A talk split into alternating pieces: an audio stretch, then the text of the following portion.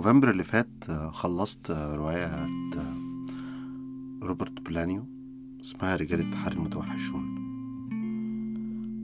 عيطت أول ما خلصت الرواية يعني. الحقيقة عيطت ثلاث مرات وأنا بقرأ الورقة دي. لكن الحلقة مش موضوعها الرواية. خط أساسي في الرواية بيدور حوالين قصة اتنين شعراء. لاتينيين آه، في المكسيك. آه، يعني نبتدي بالمكسيك من نهاية الستينات أوائل السبعينات ونستمر لحد نهاية التسعينات أوائل الألفينات. طبعا رواية مش بس إنها حلوة يعني لكن آه، عظيمة عمل عمل يخطفك يعني. وبعد ما خلصت فضلت لحد لمدة تلات شهور دخلت تلات شهور مش قادر أقرأ أي روايات تانية. يعني بقرا زي ما بقرا باستمرار عادي يعني القراية بالنسبة لي شغل. آه لكن آه بروايات وبقرا أدب لكن أنا مش قادر أقرأ أي رواية تانية. لحد ما فتحت أخيرا آه مينا ناجي رضا عليا وبعت لي نسخة من الكتابين الأخيرين بتوعه. وفتحت وابتديت في رواية مدينة الشمس لمينا ناجي. أحيي أحيي أحيي أحيي أحيي على الحلقة. وهو ده يعني موضوع الحلقة. آه، أنا أحمد ناجي وأهلا بيكم في حلقة جديدة من عشوائي مع أحمد. ونبدأ بعد الفاصل. تاترا ترا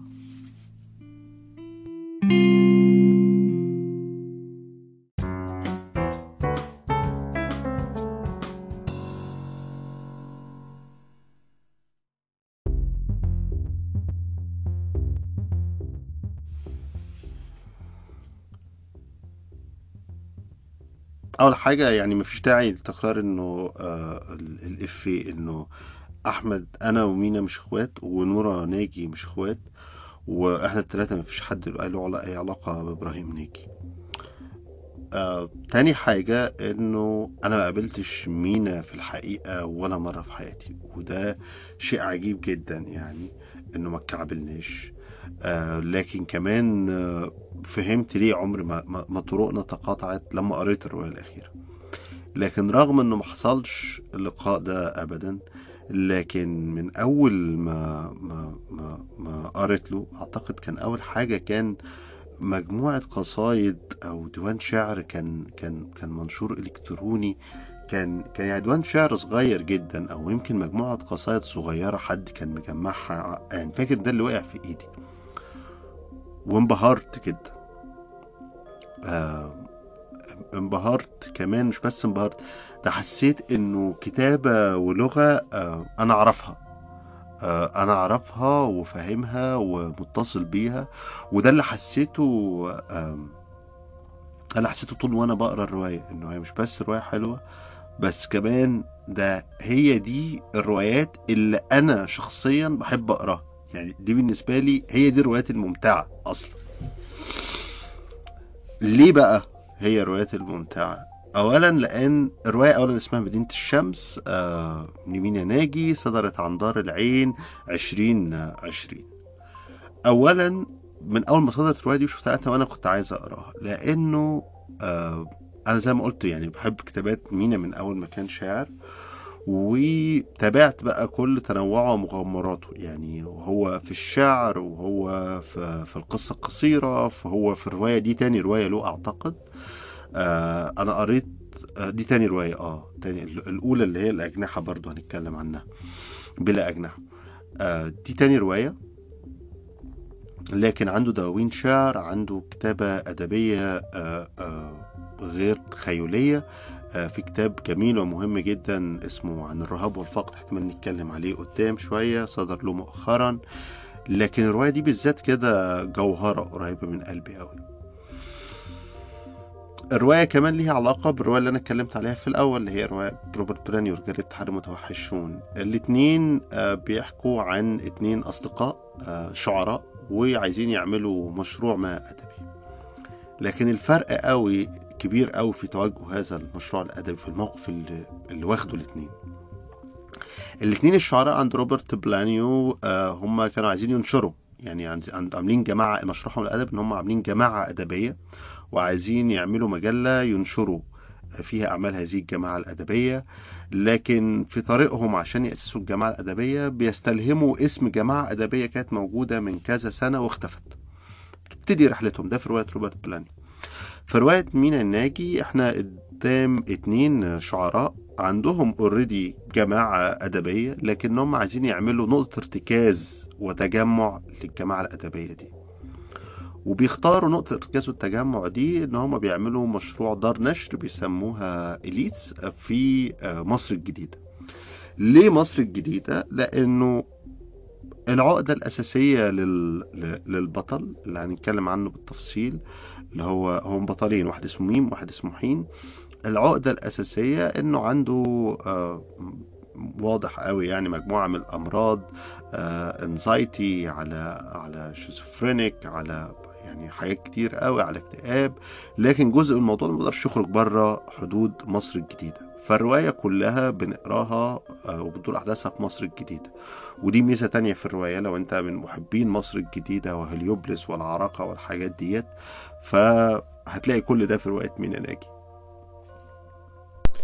لكن بعد كده بقى بتنفتح العبث وبتركب الحلزونة.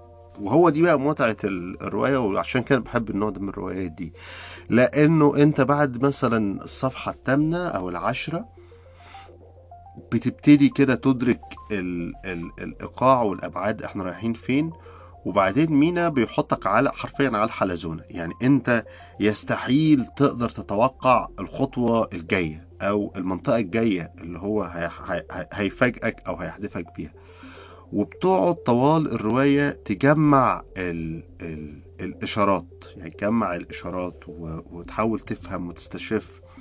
في حاجات مثلا بتبقى واضحة بتتفك. في حاجات ما أعتقدش أي قارئ يفكها. يعني أنا مثلا عشان حد كاتب و... و... وعارف الجيل بتاعي وعارف الوسط ففي مشاهد وهو بيتكلم عن بعض الشخصيات في الرواية أنا عارف مين الشخصيات دي. يعني يعني عارف مين الشخصيات دي في الحقيقة.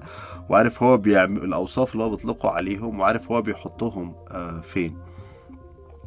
لكنها في نفس الوقت ماهيش رواية نميمة. يعني هو ما بيستفيدش في ده. ظهور الشخصيات الثقافية أو الكتاب دول اللي هم كتاب من جيلنا يعني أو من أجيال أكبر زي صنع الله إبراهيم اللي بيذكره آه بيحصل بشكل مش مش عابر لكن جزء من الفسفساء والنسيج بتاع العمل كله إن هو يعني كاتب شاب وعامل دار نشر شابة فطبيعي هيجيله كتاب شبان. فالكتاب دول سهل قوي يعني نعرفهم أو نشوف التقاطعات بين الشخصيات الروائية والشخصيات الحقيقية. الحاجة التانية اللي حبيتها هقعد دايما أقول الحاجة التانية لأنه طبعا زي ما إحنا عارفين إحنا بننسى إن إحنا قلنا الحاجة التانية. الحاجة التانية اللي حبيتها في رواية مينا الحقيقة جدا إنه آه في آه بلاعة كيتش بتشفط الكتاب لما بيكتبوا عن مصر الجديدة تحديدا. تمام. وهو إنه لازم يحكوا عن البارون أمبيان ولا اسمه إيه خرع على عينه صدعونا بيه تمام.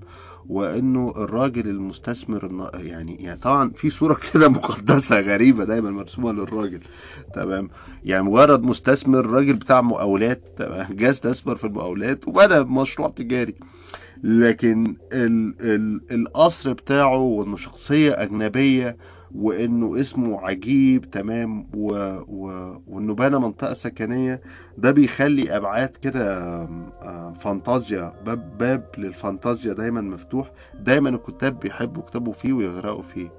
وأنا فضلت مستمتع جدا لغاية النص روايه إن هو ما جابش سيرة ده. يعني إن مصر الجديدة هي مكان جغرافي بصفتها المنطقة بتاعت ال- الكاتب أو ال- الراوي اللي هو بيحكي لنا القصة. فين في الآخر يعني إيه. ما بيقدرش يقاوم طبعا خصوصا إنه جزء من موضوع إنه الكا... ال... ال... الكاتب اللي هو بيحكي لنا الرواية هو عنده حالات من الانهيار العصبي والنفسي آه، بتؤدي إلى إنه يخش في موجة يعني من الهلاوس والتخيلات. فبيكون مبرر جدا الظهور آه، العابر كده للميثولوجيا والميتافيزيقيا بتاعت آه، مصر الجديدة. لكن غير كده ابتعاد بقى الشبح بتاع النوستالجيا ده بيخلي فيه مساحة أكبر للحظة الراهنة اللي هي موضوع الرواية. إيه هي اللحظة الراهنة؟ وده السبب التاني اللي خلاني أحب الرواية. هي لحظة 2013 2014 دي رواية ببساطة شديدة حوالين لحظة 2013 اتنين شبان في مصر الجديدة بيأسسوا مشروع آه، نصبايا دار نشر. وواضح إن الأحداث دي بتحصل في 2013 لأنه كل ده بيحصل في مظاهرات في صراع بين آه، الإخوان والناس والجيش. وهنا واحدة واحدة يبتدي يتكشف لينا إنه ال- الشاب أو الراوي البطل الأساسي إنه مسيحي قبطي. وبالتالي فجأة بيتضح أبعاد أخرى إنه هنا إحنا مش قدام الكلام المعتاد بتاع الخوف والإحباط والهزيمة وإلى كده. لا ده هنا الخوف اللي هو الشخص البطل اللي خايف يخرج مصر الجديدة مفهوم قوي. حالة الخوف فيها في وجود الإخوان في الحكم ويعني وال- واللي بيعملوه وإنه في الكنائس بتتفجر في نفس الوقت. و... وهنا فجأة الرواية بتاخد منحنى وبعد كده تاني أعمق في الموضوع. و... وأنا رأيي إنه طازج جدا. أنا رأيي إنه مينا آه لمس آه حالة يعني شفناها قبل كده في بعض التجارب الروائية لكن اللي هي الخوف القبطي يعني اللي هو مبرر طبعا كان عند عند زي أي أي قلية يعني خصوصا في بلد من بستين نيلة زي مصر مليان أمراض عنصرية وإلى آخره. لكن مينا بيلمس ده ما بيحسكش إن هو خايف يقص الأقلية ده لكن هو بيخلق ده في الإطار بتاع الرواية وحطه كمان وسط إطار أكبر لأنه هو الراوي عنده الخوف ده لكن الأب ما عندوش كده الأم ما عندهاش كده ده عندهم أوضاع تانية. يعني عندهم عندهم أوضاع تانية وأفكار تانية ومشاغل هواجس تانية. لكن هو الابن اللي قادر يض... اللي قادرين نشوف في معاناته يعني هو تجلي الخوف ده وقادر يحكيه لنا كمان ويعبر عنه. والطريقة اللي مينا آه، حكاها بيحكوها لنا بيها بتخليك شوف المشترك بينك وبين الخوف ده. و وبيخليك واقع في الأرض معاه. يعني مش بمعنى اللي هو الخوف اللي هو إن إنك تقرأ الرواية فتحس آه بالتضامن المسكين لا لأنه أنت كمان كنت جزء من هذا الخوف وما زلت عايش بهذا الخوف جواك. وهنا النزعة الاكتئابية والسوداوية اللي في الرواية ما هياش مثلا زي ما بنشوفها عند كتاب جيل التسعينات. يعني يعني في نمط ده من الروايات كان موجود بكثرة يعني في التسعينات. لكنه ما هواش خوف أو عدمية ناتجة من الاستع... ال... ال... الاستعلاء الأيديولوجي بتاع كتاب التسعينات. لا هو خوف آه وعدمية آه قادرين نشوف أسبابها الواضحة قوي. قادرين نشوف أسبابها السياسية وأسبابها النفسية. وعشان الأسباب النفسية ده بقى ده اللي بيعمل أجمل عقدة في الرواية. الرواية زي ما قلت بتدور حول شخصيتين ميم وحاء. لكن أنا رأيي تمام إن هما شخص واحد. حلو. وطبعا هو ما بيقولهاش خالص. يعني يعني أنت بتشوف الرواية الشخصين دول بيتحركوا واحد بيسافر واحد بيجي وبيعملوا حاجات مع بعض. لكن أنا شايف طبعا إن هم شخص واحد تما تما يعني. وما بيتاكدش وحتى ورحت قريت مقالة محمد عبد النبي عن الرواية مخصوص. فمحمد عبد النبي نفسه لامس ده إن هو كاتب يعني فيما معناه إنه قد وربما وحيثما. لكن أنا رأيي إن هم آه، شخص واحد حتى لو الكاتب يعني مش مش قايل ده. و وإنه مش قايل هو ده جزء من الجمال في اللعبة إنك بتقعد طول الوقت قدام حالة التخمين ده وال... والرايح جاي بين إن هم شخصين ولا شخص واحد إلى آخره. النقطة الأخيرة بقى وهي أجمل ما في الرواية هي خفة الدم. آه مينا حد بيتكلم عموما يعني حوالين خصوصا مؤخرا خصوصا في كتابته آه عنده تناول كده لفكرة المشاعر والاكتئاب والحزن والفقد آه وأنا أنصح الناس يعني بمتابعة ما هو بيكتبه أو بيقدمه أو بيترجمه مؤخرا في هذا المجال. لكنه كمان في الرواية هنا بنشوف آه، وجه آخر أو مش وجه آخر هو الحقيقة الوجه القديم لمينا وهو سخرية بنت حرام يعني سخرية إجرامية يعني في كركرة. أنت هتكركر من الضحك وأنت بتقرأ الرواية وهتكركر من الضحك في مشاهد هتتكسف إنك بتضحك. يعني يعني هو مثلا يبقى بيحكي مشهد انفجار عملية إرهابية في في مطعم ولا في كنيسة لكن الطريقة اللي هو بيحكي بيها المشهد والطريقة اللي هو مقدم بيها المشهد هتخليك تكركر من الضحك. فتبقى في وضع كده عجيب قوي ما بين اللي هو هو أنا ويرد هو أنا سيكوباتي زي الكاتب؟ هو أنا آه، مريض زيه؟ هو أنا ضحية ولا مجرم؟ هو أنا الشخص اللي انفجر ولا الشخص اللي وسط الانفجار قاعد يجادل آه، آه، طهارة ونقاء المسار الثوري؟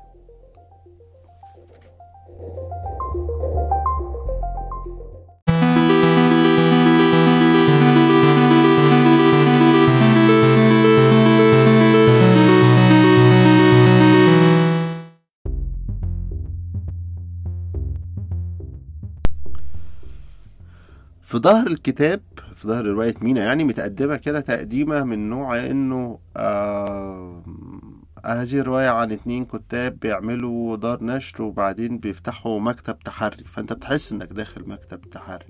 الحقيقة إن وأنا بقرأ أنا يعني ما كنتش مهتم خالص بالخط بتاع مكتب التحري ده.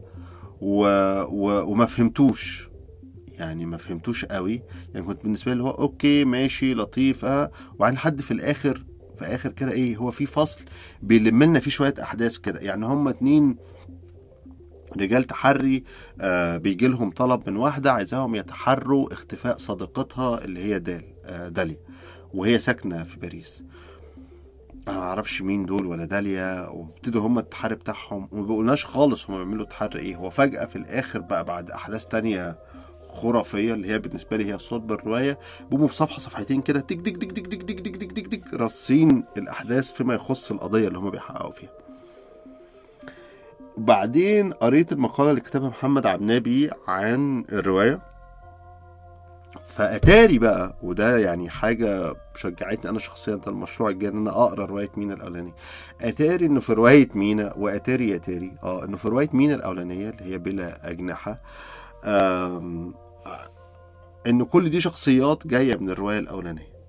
فهي الروايه الأولانية بتنتهي بإنه شخص ما بطل شخصية ما بتقتل الشخصية التانية وبالتالي الشخصية التالتة دي بنشوفها بتتصل بالاتنين الكتاب في الرواية التانية اللي هي مدينة الشمس.